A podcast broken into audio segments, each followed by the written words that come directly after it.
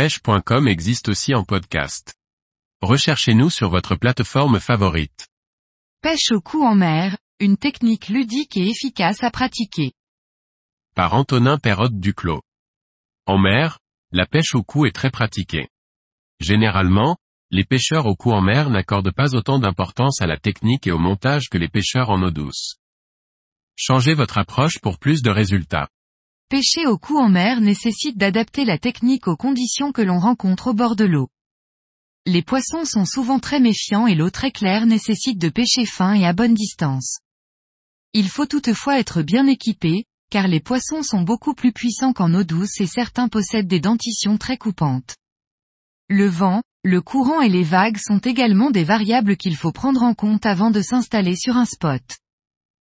Cette technique peut se pratiquer tout au long de l'année, bien que l'hiver soit la saison la plus compliquée avec les faibles températures d'eau et l'absence de certaines espèces parties se reproduire au large. Sur une digue, une côte rocheuse ou un quai bétonné, la pêche au cou vous permettra de passer une belle journée au bord de l'eau. En mer, on retrouve une grande variété d'espèces différentes susceptibles d'être capturées en pêchant au cou. Des poissons de surface, comme le mulet, l'oblade ou la saupe sont très faciles à faire mordre. Les grands individus sont toutefois de grands combattants et ne pardonnent aucune erreur de votre part lors du combat. Avec un amorçage de fond, on peut changer totalement les espèces que l'on cible. Sars, dorades, labres et poissons de roche sont généralement plus enclins à se nourrir près du fond. Ces espèces ont toute une dentition particulièrement développée pour casser, broyer et sectionner tout ce qu'ils trouvent. Les montages doivent être réalisés correctement, avec du matériel solide. Pour les pratiquants de pêche rapide, il vous sera possible de capturer une très grande quantité de petits mulets, castagnols et autres bogues en pêchant de la même manière qu'en eau douce pour les ablettes. Bien qu'elle soit pratiquée récréativement par un grand nombre de pêcheurs, la vraie pêche au cou en mer n'est pas une technique que l'on voit souvent au bord de l'eau.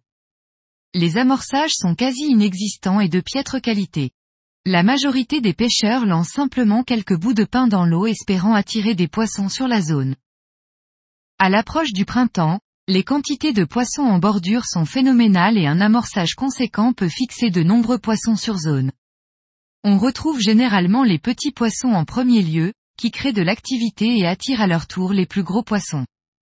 Aussi bien petits que gros, les poissons de mer ne se méfient pas de l'amorçage de fond, car ils n'ont pas l'habitude d'être pêchés de cette façon.